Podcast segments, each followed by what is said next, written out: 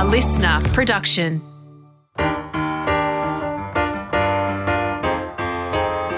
Welcome back to Come Out Wherever You Are.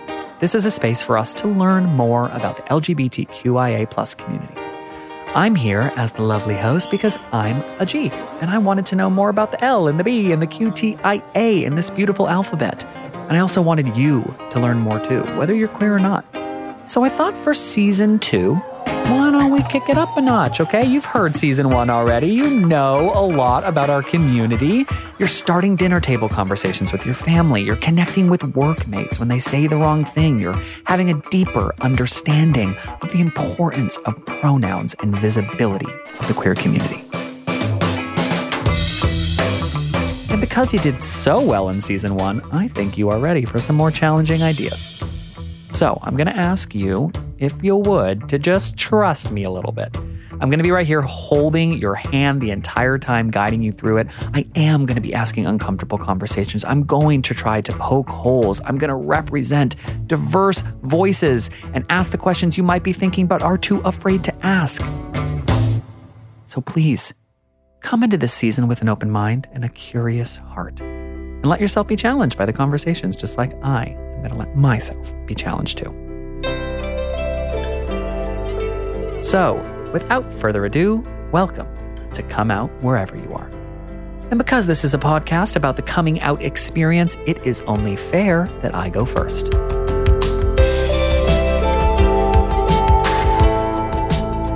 My name is Sean Zepps. My pronouns are he, him, and I am fabulously gay.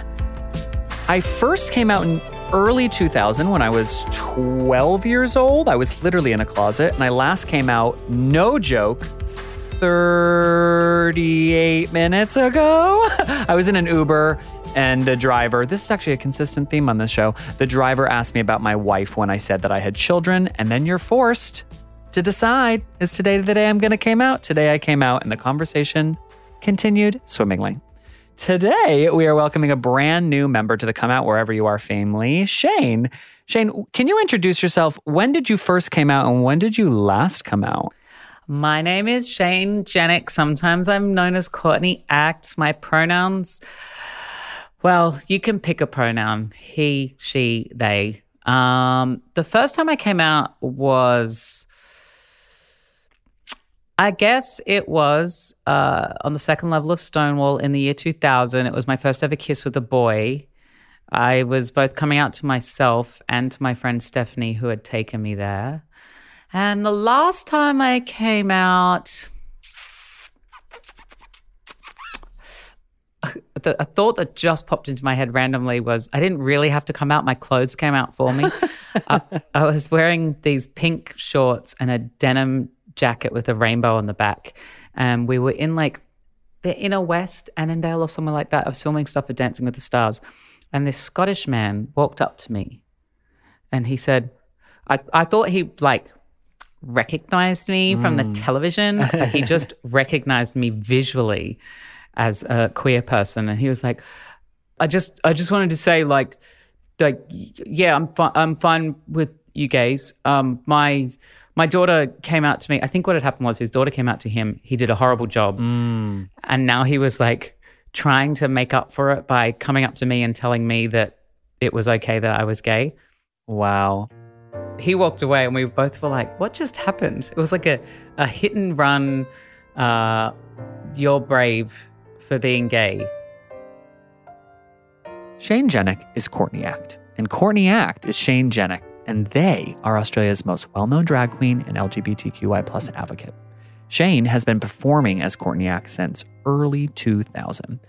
She came to national attention in the first season of Australian Idol way back in 2003, and since then, her career has well and truly exploded.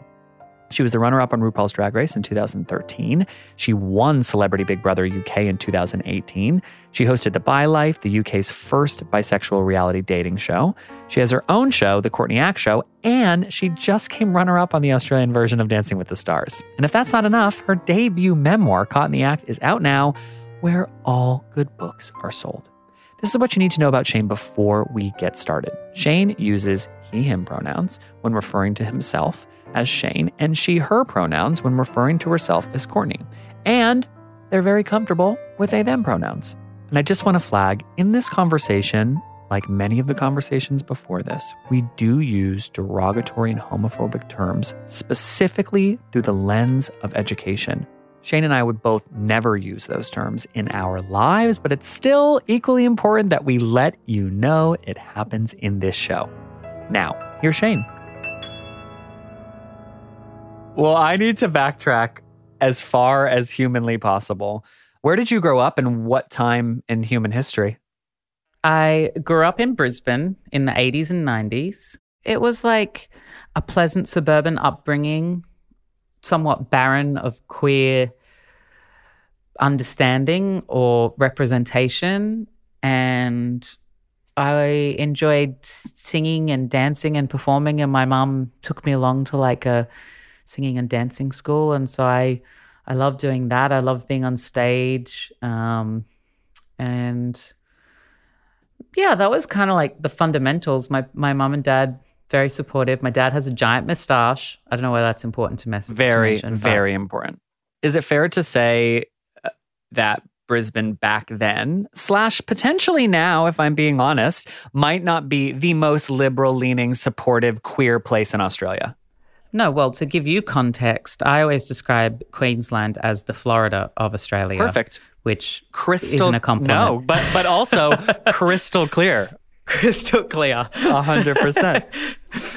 Although you know what, at the time I didn't I didn't know any better Hmm. because it was just the world that I lived in, and I think in a way that can be one of the most challenging things because you don't know that you live in a conservative place with um, strong impositions on what a man is supposed to be and what masculinity means, and therefore you just end up thinking that you've never lived up to this idea of what you were supposed to be and feel shame because of it. Oh, absolutely. And I also think the reason why that context is crystal clear and very important to me is as a young person who you surround yourself with the uh, the the thought of if you can only be yourself if you see yourself is so critical. It's the building block the foundations to you being able to be authentic. And so you might be 100% authentic and have supportive parents. Why they're supportive we can unpack that. But if you don't see a bunch of examples of people being really happy as older versions of you then why would Yeah. you ever explore that path? It's funny because um, doing uh, press and interviews for my upcoming memoir, Caught in the Act, um, some of the journalists, but even the queer ones, but definitely the straight one, straight ones, have been like, "But your parents were so supportive, but still you struggled so much with your identity," and I'm like. Yeah. Imagine if I didn't have supportive parents. Imagine how hard that would be. Like you read my book and you you understand how much I struggle despite that and so it's it's fascinating and i think that's yeah if you i'll use that now if you can't see yourself you can't be yourself is such a important um way to distill the idea of like representation being so important to people understanding who they are I also think it's really hard for people to wrap their head around, and I don't know if you agree, but my parents were really supportive, but they also represented the other. They were the thing I was not. So no matter how wonderful they were, I still was living in their home in a neighborhood with a bunch of other homes with straight couples. And so when I came to terms with the reality that that wasn't what I wanted, it didn't matter that my parents told me every day, we love everyone, we support everyone, we love you no matter what. That doesn't change the fact that the world seems to function a specific way, filled with a specific types of mm. people, and I am not that thing. That's an internal Yeah. struggle with sexual identity. It has nothing to do with having a support system. yeah exactly and i think that mum and dad even after they read the book they were like oh why didn't you tell us and i was like i didn't know I was just as lacking in language and understanding as you were. Like, it wasn't like I was actively hiding who I was from you specifically. It was that the world was hiding who I was from me. Yes. Uh, and it was it was always just such a struggle growing up. And I yeah, I think what you say is so important to acknowledge that just because you have support, it doesn't mean that you're able to un, yeah, understand who you are in a in a world that wouldn't you you can't see yourself in. Mm. And we grew up in a really similar time in human history. And I've heard you say this before, and it really resonated with me. The first time I heard the word gay, fag, all of all of the above use towards You wouldn't have got to hear Pufta. no. That's a that's a regional one here in Australia. I didn't know what the word was, but it was thrown at me, and you've you've had a similar experience. So people say it at you, and you're like, "Oh, whatever that is, I don't want to be that thing." I'm guessing. hmm I think in school I was always like, well, that sounds horrible. I, I'm not that. Like, I, I, and maybe from that support that my parents gave me, I had enough of an understanding that who I was wasn't that horrible thing I was being accused of, but also I didn't know what I was. Weirdly, now I look back, I'm like, oh, honey, you had no idea. Faggot and Pufta was the least of it. I am like Courtney Act, the hand walking queer. Like, I'm everything that, everything you thought you could accuse me of, I have done exponentially. and like, that's the funny part is that, and I love that about who I am. And so to think that at age 14, um, that my biggest shame could have been that I was attracted to someone of the same sex, it seems unfathomable now that that could ever be shame inducing or an insult, but like obviously it was. Yeah.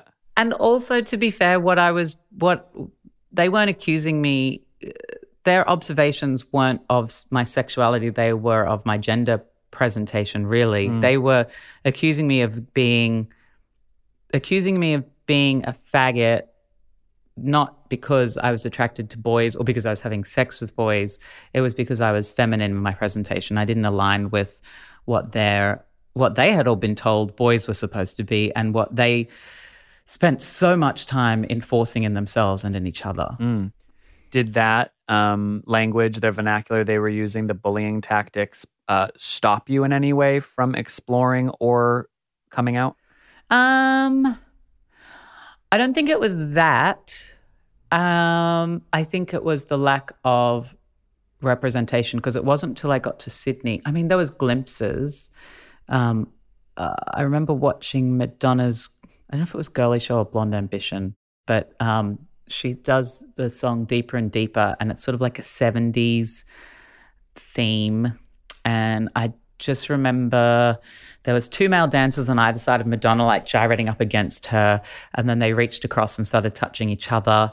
And in that same number, like Madonna, um, you know, sexually touches women, and also uh, importantly, the men and the women weren't all just white. There was black men and Asian women and people of all different genders and ethnicities touching each other and being sexual. And I, I that was like my sexual awakening where I was just like, I didn't know that was possible.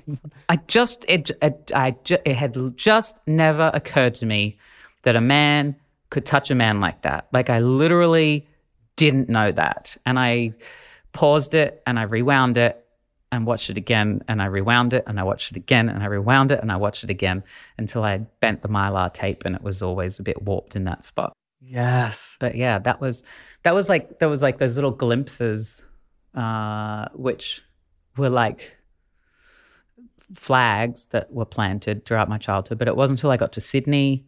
My first night in Sydney, my friend Stephanie took me to Stonewall and was like, "Come on!" And I was like, "Oh, that's not one of those gay bars, is it?" And she was like, "Yeah, you'll love it, trust me." And I did, and I was like, "Oh, this is what gay is." Okay, now I have context, albeit an hour. Yeah. I had more context than I needed to understand that the the four walls of Stonewall and the people who were inside them meant more to me in a weird way than anything that had come before it. In that moment, was it clear that you liked men? Yeah. I was going to say, in that moment, when you recognize that you're gay, do you turn to the person who's taking you to Stonewall and tell them, or do you keep that inside? I kept that inside. We went up to the third level. We were all dancing. And just the observations that I made there, right? Like I was in a group of guys dancing with one woman. Normally, I was with a group of girls and I was the one guy. And mm. we were at like City Rowers, which was like the home of the Queensland Reds football and a rugby something something club, like a sports Yeah. I guess a sports bar in Brisbane, and everyone's drinking Bundaberg rum and Coke, and I'm sipping my vodka orange. Like that's that's that answers the question of nature or nurture, by the way. One hundred percent. Um, And then I get to Sydney and I'm out in a club for the first time. I'm in a group of guys with one girl where like everyone's dancing, everyone like just the energy is fun.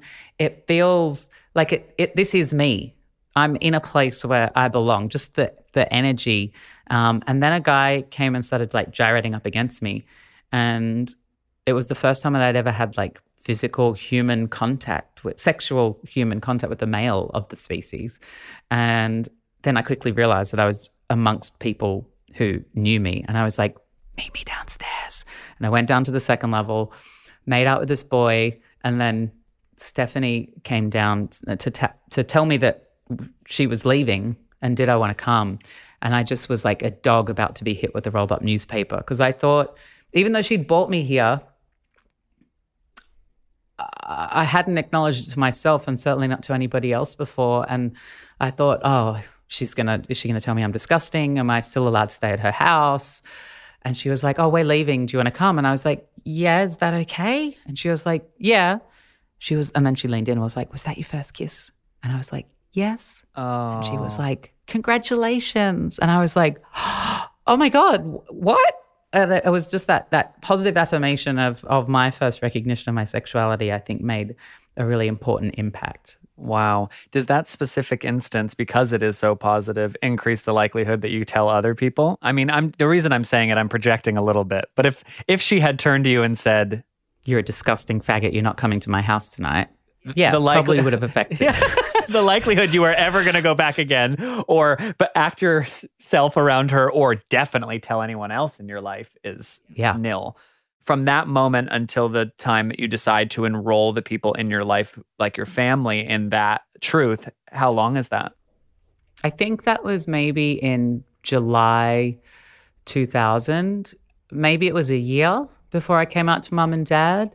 And I think I came out to them because I felt like I was no longer able to be authentic and honest with them mm. because there was this huge part of myself that I had now discovered that when I was on the phone to them, and remember this was the year 2000, calling someone like it was like dollars per minute Yeah. on on your Nokia 8210 or whatever it was. Like we didn't have FaceTime, we couldn't just chat on video.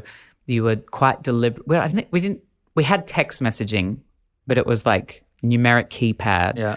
And so to to talk to somebody on the phone, you, you wouldn't just chat on the phone for hours. You were like definite about why you were calling the person. But I always felt that when I was giving mum and dad life updates that I had to like omit yeah this huge section and that because of my relationship with them that wasn't something that made me feel good and I really wanted to tell them but obviously I also feared rejection that uh, the stories that I had heard from the queer people around me in Sydney at that time most of them didn't seem all that positive and if if at best they were neutral and my relationship with my parents was one of my greatest joys. And so to have that threatened in that way was yeah it's kind of that risk of of rejection was a really big thing. As it turns out they were very accepting. I texted i am gay send and then mum texted back that's nice dear see you at dinner oh my and goodness then they were in Sydney. We had dinner that night and we all chatted about it. And my mum was like, Oh, do you know Carlotta? And uh, Carlotta is one of Australia's most, or is Australia's most famous transsexual. And she, you know, I knew her from watching Beauty and the Beast. She was an icon in King's Cross in the 60s and 70s as a, a trans showgirl. Um, she was the, interestingly, Carlotta don't know why I'm giving a history lesson on Carlotta, but Carlotta was the first trans actor to ever play a trans role on scripted television back in 1976. wow She was on a TV show, no, 1973. Oh, a long time ago, um, on a TV show called Number 96. Anyway, my mum was a beauty therapist um, which is an Australian term for esthetician. I'm getting a lot of good history today. Americans find the term beauty therapist so entertaining because it sounds like therapy, like you go to ther- talk therapy. I mean, I'm going to be honest. If you hadn't given me the history, I would have gone. There are music therapists, there are counselors, and now there are beauty therapists where they teach you to love yourself with good foundation. esthetician. I, and so she was like, Oh, I used to wax Carlotta's legs back in the 70s. And I was like, Oh. And then my dad was like, like, oh, you look pretty good dressed as a Sheila. And I was like, well, since you mention it, uh, I also do drag. Um, and told them all about that. And then dad was like, oh, I, I went to Sleazeball one year in drag. And I'm like, whoa, dad, this is my coming out story. You, you, you're, you're both being over supportive now. W- Wait a second. This is really I.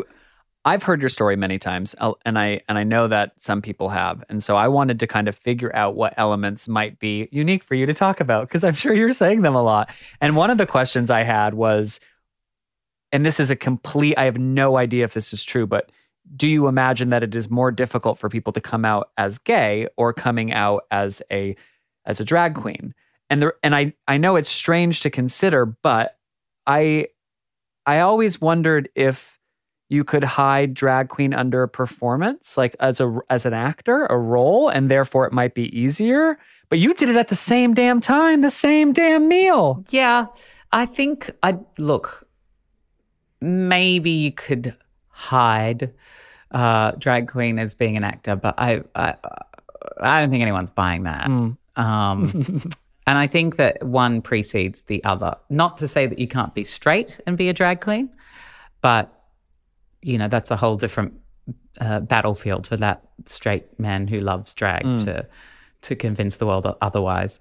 Um, Also, we're talking about the '90s, right, or uh, early 2000s, this was the early 2000s. where it yeah. was not so easy to do drag. uh, There, it wasn't like everyone was doing it. There was beautiful Yeah. videos, Instagram. You could just like Yeah. try it one night. I mean, Barry Humphries as Dame Edna would be the closest thing to a straight man who does drag that, you know, society does accept and understand. But he does it under the guise of a character. He's an actor.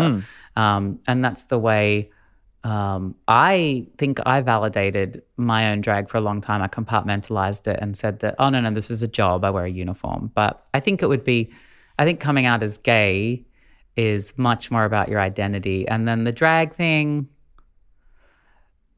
I mean, if you've if you've got the support of your parents and you're a queer kid, then coming out as a drag queen is probably much less tenuous. The other thing that came to mind through that kind of coming out umbrella is uh, uh, I had a close community of friends in New York uh, that are professional drag queens. And when they said, I, I'm a drag performer, this is what I do for a job, you know, the response was, Does that mean you want to be a woman? Right. Yeah. Is that an experience that you had in those early days where people were trying, or for yourself, were people attempting to try to take that role, that performance, that part of you and decide, oh, it must mean that Shane is X? Yeah, I think that. Um, I mean, people still.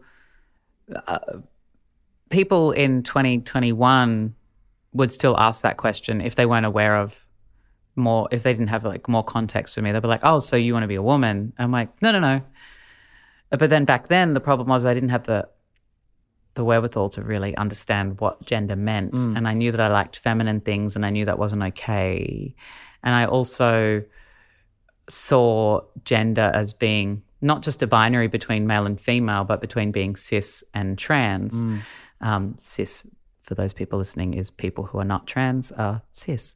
Um, and so I never felt like I was a woman, but I also never felt like I was a man. And so that was like a real struggle for the longest time because I didn't feel like I felt into either category. Uh, but I thought, well, maybe I am trans. Like maybe like I, I present very femininely when I'm in drag. I really enjoy the feminine side. I also enjoy the performance side. And so I'd question my gender, well, probably up until the age of 33, when someone was like, it's okay for boys to be feminine and girls to be masculine. And, you know, gender can be fluid. And I was like, how did it take me 33 years to hear that for the first time and for that to like sink in and make sense? Um, but yeah, I think that the one of the biggest struggles after I came out about my sexuality was understanding my gender identity and how that um, fit into a binary world or didn't. Was being Courtney or getting to step into that part of you um, that is Courtney, was that the perfect testing ground for you to try to like see how people reacted? I don't think consciously um, it, that was because there was no preceding thought. It was just um, trial and error. Mm. I think um, I just knew that I was drawn to it, and then I tried doing it, and I enjoyed it.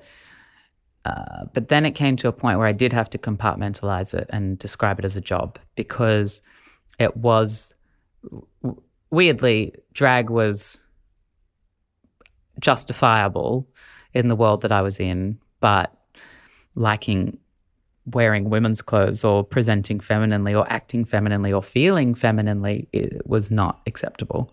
So it had to be put in a box. Mm.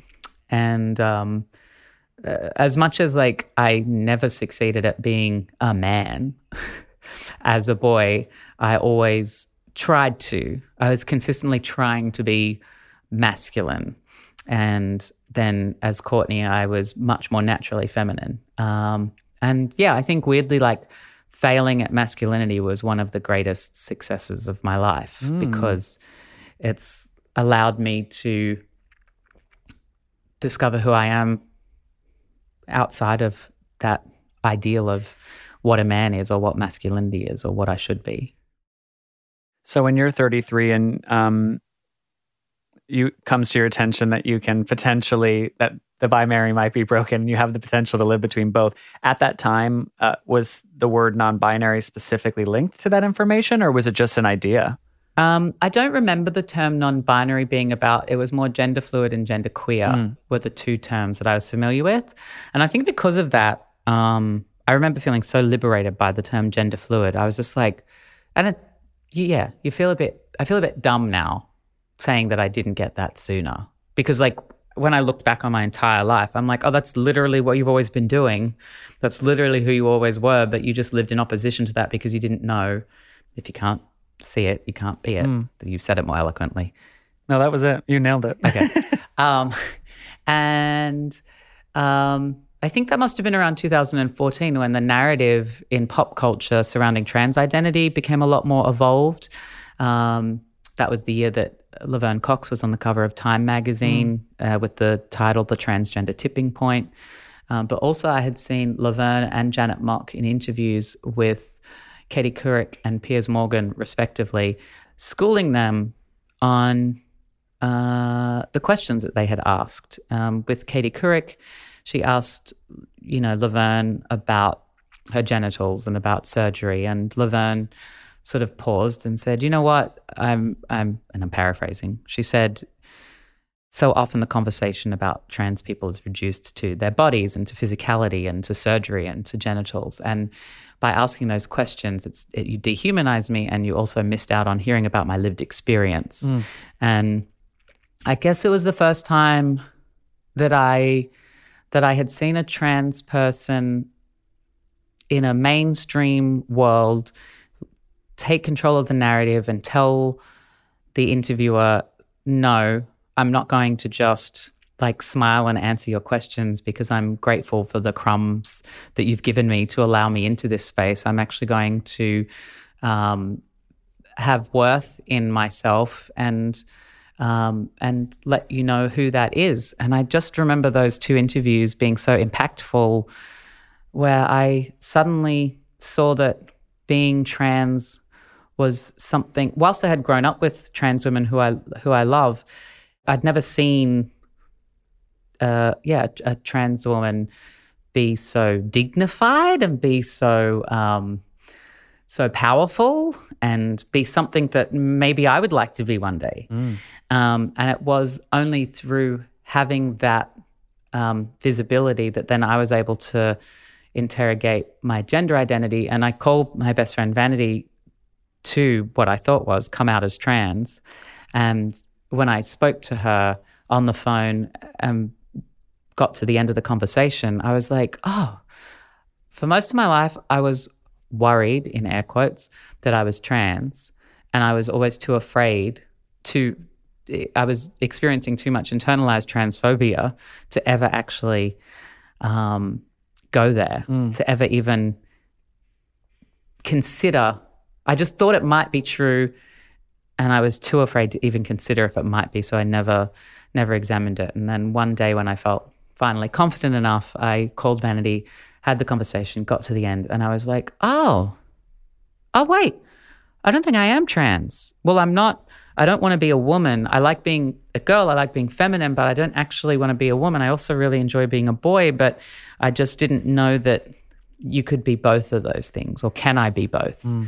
Um, and that was, that predated the gender fluid conversation, but I didn't have the, um, the language yet. I just was like, oh, okay, well, I know I'm not that, and I know I'm not that, and I know I'm this. But then it took a, a little bit longer to actually have the language to describe it. You're, you're articulating perfectly something I've struggled with, which is there is a large, not large, I don't know, uh, there's a population within the queer community who really struggles with labels. It frustrates them. I am married to someone who has spoken on this podcast about struggling with labels and the concern that they have about being forced into a box and how that can sit side by side, the beautiful juxtaposition, and it is beautiful, of the joy and the thrill of finding a label. That euphoria is really what you're talking about, that, that finding a word that goes, oh, y- uh, how I've been feeling all along, that thing, uh, it's not crazy. There are other people like me. Um, do you, did you have a moment when you discovered terms that made you feel uh, elated and joyful. You use them a lot to introduce yourself. I find it helpful because it helps me know your truth. And I'm wondering what those labels mean to you.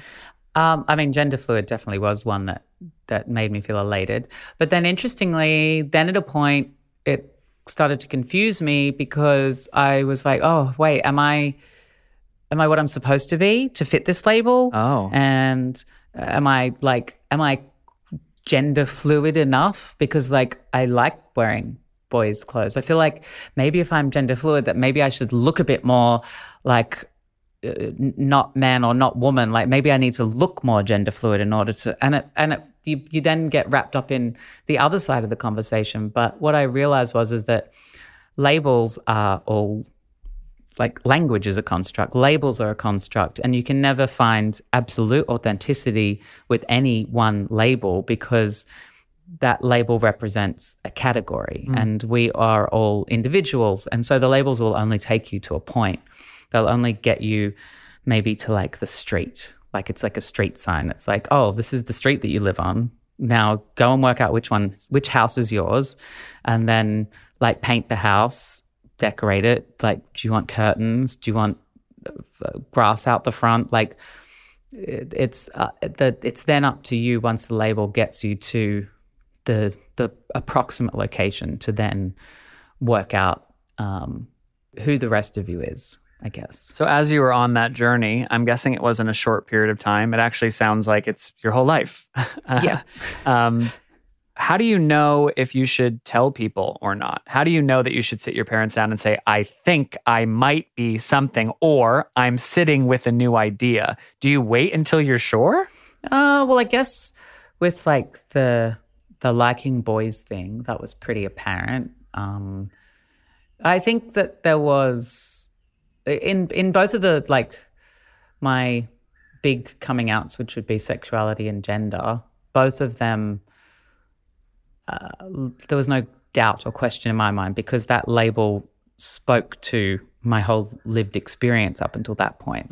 Um, I don't think I ever like called mum and dad and was like, "You guys, I'm gender fluid." Sorry, that sounded like I was making fun of people who do do that because I know that is a, a real thing, but it wasn't something I ever felt that I like ever said to them mm. in an intimate conversation. I just started talking about it publicly because I was like, oh, I mean, it's just it's it's obvious now. Like gender is fluid, but like to suggest that gender isn't fluid is like empirically untrue. Mm. Like we refer to gender as something that is fluid consistently over time. Like 1930s, women couldn't wear trousers. Like the metrosexual David Beckham. Like there's all of these markers historically about how gender and how men and women's roles change. Laws change consistently. You know, women couldn't rent an apartment by themselves in the 1930s. Now, obviously, and thankfully, they can. They couldn't run for parliament. Like gender literally is fluid. There's like not actually any argument you can make to uh, say that gender is a fixed thing in our world. Um, and we know that because, yeah, of history and also of geography. It means different things in different parts of the world. Mm. Um, but gays everywhere do drink vodka. Um, but um, it's, yeah, so it's kind of like weird when you realize something and you're like, oh, this whole time, the whole time, you all had me thinking I was the one with the problem. And actually, this whole time, it's everyone else. Maybe in, in, in some psychological states, that is not a good realization to have. But I think in this one, realizing that I actually wasn't the one with the problem. It was the system that had been presented to me that was the problem and that was broken. That's yeah, that's a really euphoric and liberating moment. And does that take a lot of education to the people around you? I imagine this is a challenging conversation for people to have who haven't spent time in the queer community. Maybe. I mean, if I sit, say, like on Q and A on the ABC and um, talk about, I mean, I, the thing is, let's say with like gender being fluid, like I just described, then you can like I feel like most people could be like, oh, yeah, actually that makes yeah, sense. You're right. Like, like we have all of these things that most people understand. It's just that they've been taught that um, it's not fluid. And it's like, well, we we change our clothes, we cut our hair, we the food that we eat, the people that we love, all of like the jobs that we do, all of those things are constantly in flux and evolving. So like, how could our gender be fixed? It's useful information, but I I imagine for most people, even the best, most well intentioned humans on earth, they have such a fixed understanding of what it means to be their gender in the very small time that they've been on earth. Even if you're mm. passing down information from generation to generation, it's really hard. They're not teaching us this information in school, Shane. Like, I, I didn't learn, I had no idea that men wore heels first. I had no idea that pink was originally a boy's color. Like I had to search out that information. I really had to comb through it.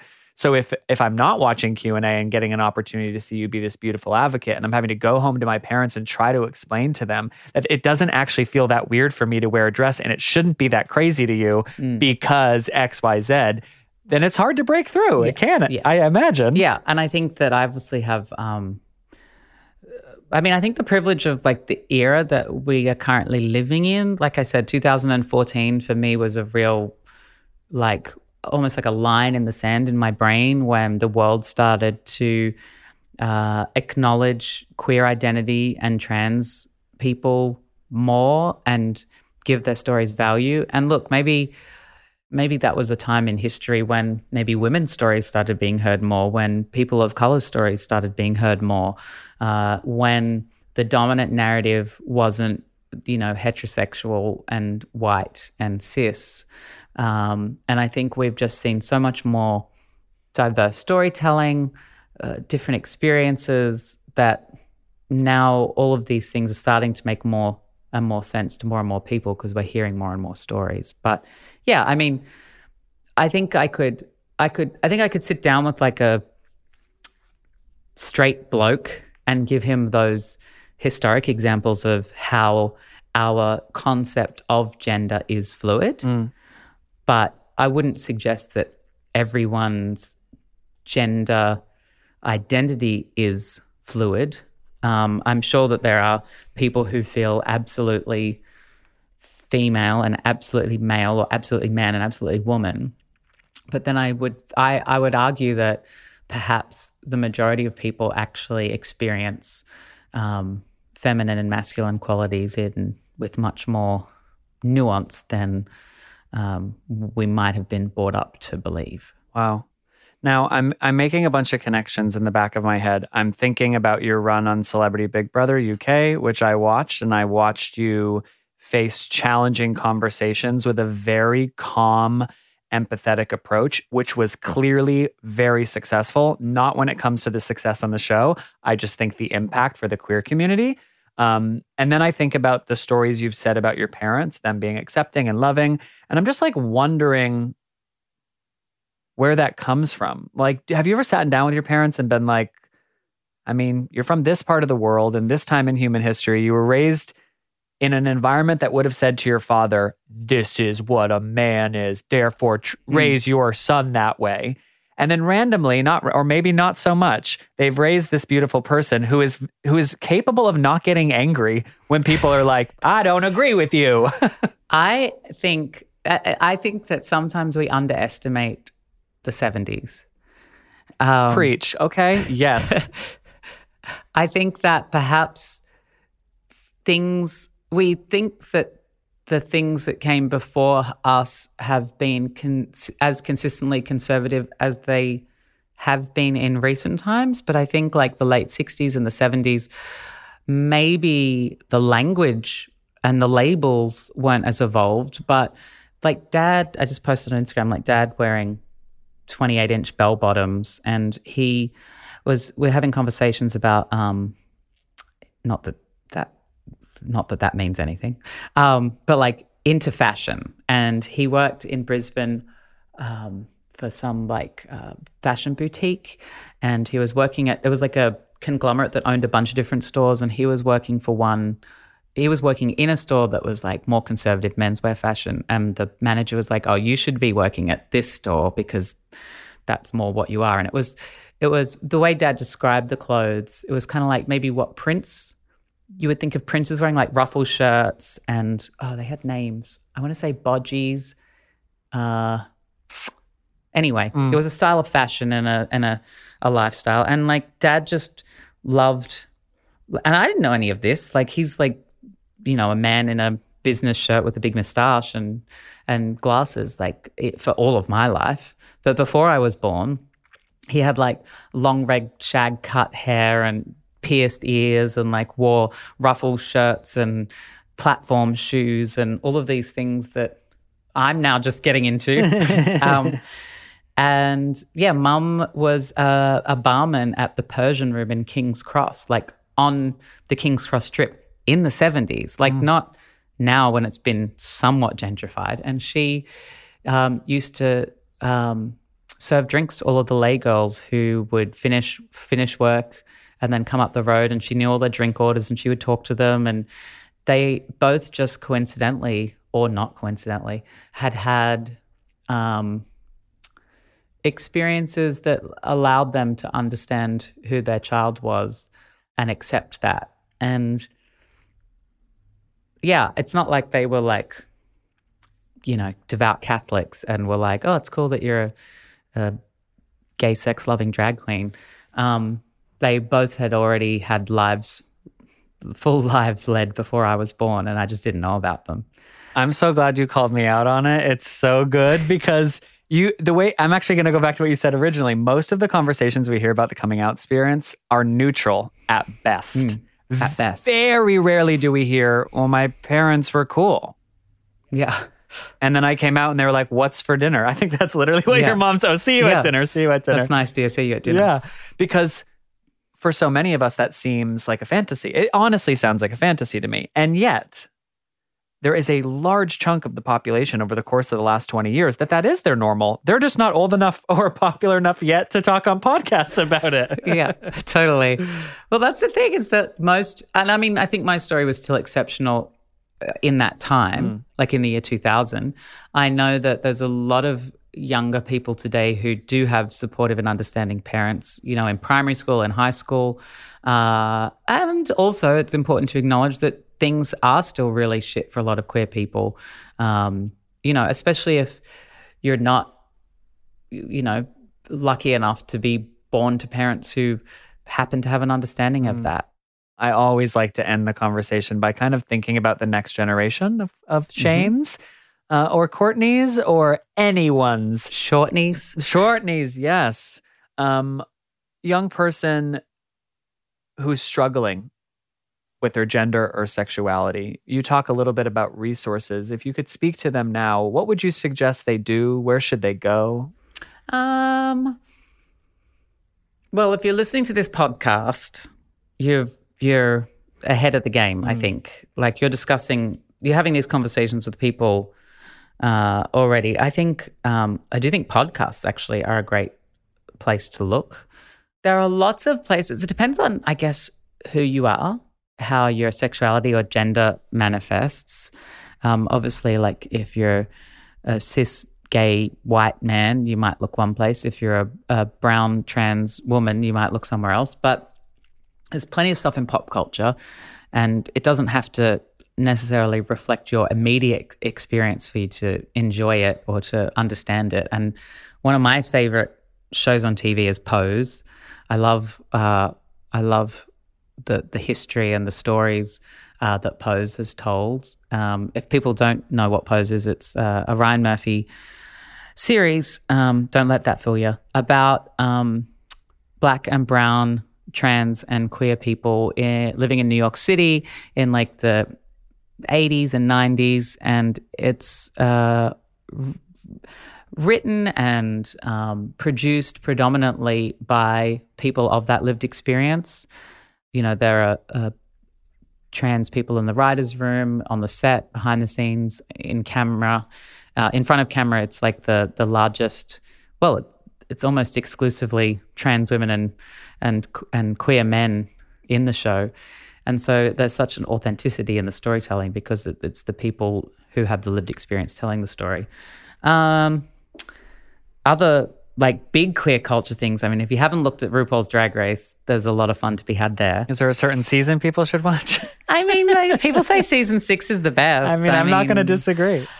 Um, books that I love. I mean, what have I read just recently? I mean, Kate Bornstein's Gender Outlaw is a book that I love. If you're interested in knowing more about gender, uh, Dustin Lance Black, his book Mama's Boy was really beautiful or something a little bit more educational, not that those aren't, there's a book called Queer, A Graphic History, um, which is almost like a picture book that takes you through some of the big players in the queer movement from, you know, a pre Stonewall time until today. It talks about queer theory and um, it's really interesting. Um, also, The Transgender Issue by Shon Faye Um, is a great, very new book that really discusses the the nuances of of trans identity, specifically in the UK.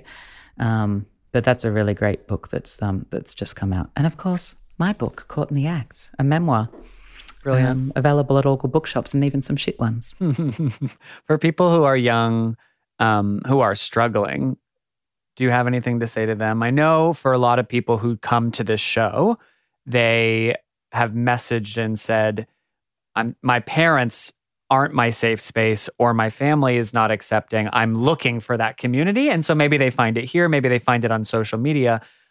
But for someone who did have accepting parents, I'm wondering what your thought process is for young people who don't feel like they have fa- they have a family that supports them. Yeah.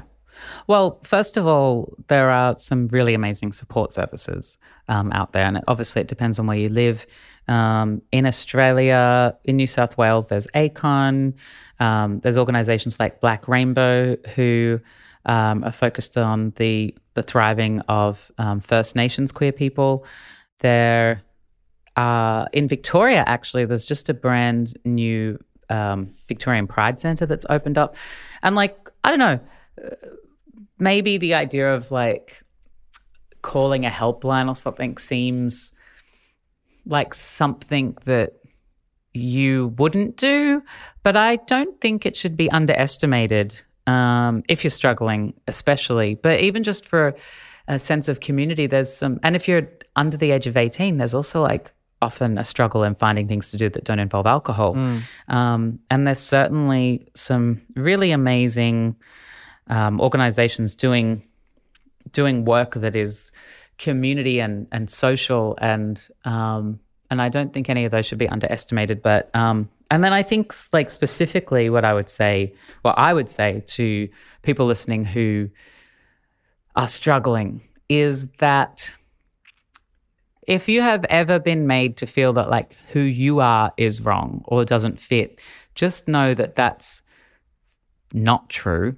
Um, that that that's just a product of this world that we live in, and I don't quite know how or why we got here. I don't know why it all ended up this way, but I am consistently and constantly understanding that this world isn't really doesn't really make sense. So if you've been made to feel like you don't make sense, just know that it's not you. Mm. It's probably um, a product of you know a combination of things uh, of the world that we live in. Um, this this imposition that everything is straight and cis and white and so on.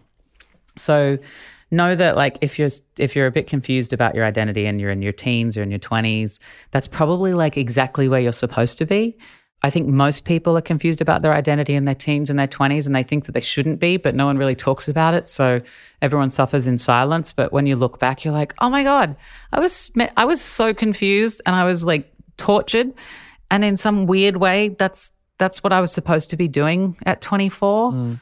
I think that's a part of life is like testing the boundaries and understanding who you are through the experience of like doing different things and working out what feels good. And I think as long as you're doing stuff that makes you feel good at the end of the day, like like the real you, like the you inside, not the noises in your head or the the voices that tell you that you should be a certain way, but like the real deep down feeling inside. Like that's the that's the listen to that as much as you can and as often as you can because that's always going to guide you better than the voices in your head that tell you that you're not good enough.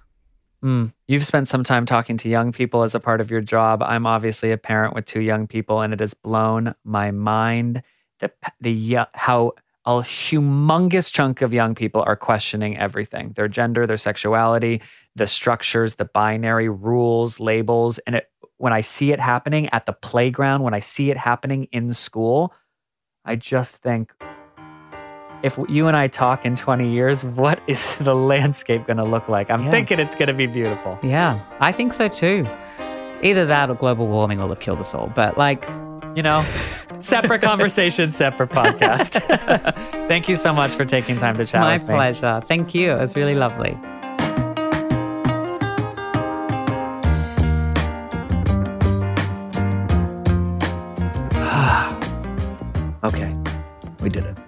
How are you guys? How are you feeling? I know that this episode could have brought up some interesting feelings for some of you. And if it did, there are some resources that I think you should check out. So, Minus 18 is the first one. They're Australia's LGBTQIA plus charity. They have a bunch of great resources online.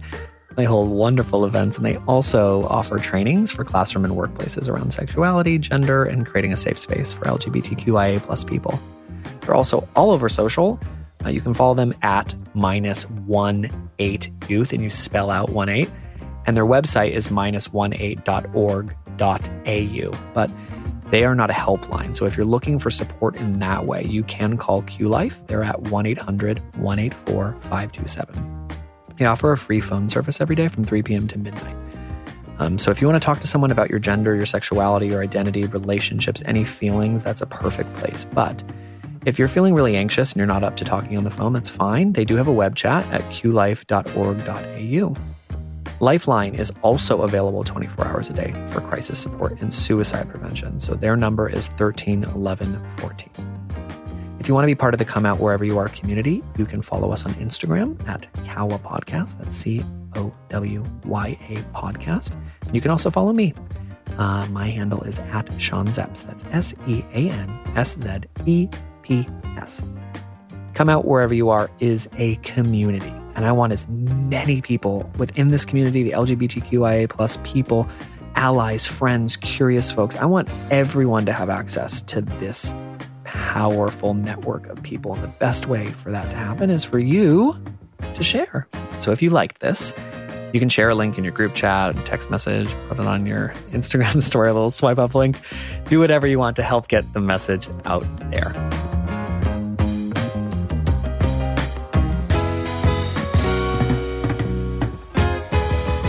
Come Out Wherever You Are is presented by me and me alone. No one helped me in the creation of the show. I'm kidding. my name is Sean Szeps, but there are three wonderful people that we need to shout out. Um, my producer, my number one, Lindsay Green, our executive producer, Jennifer Goggin, and our audio producer is Darcy Thompson.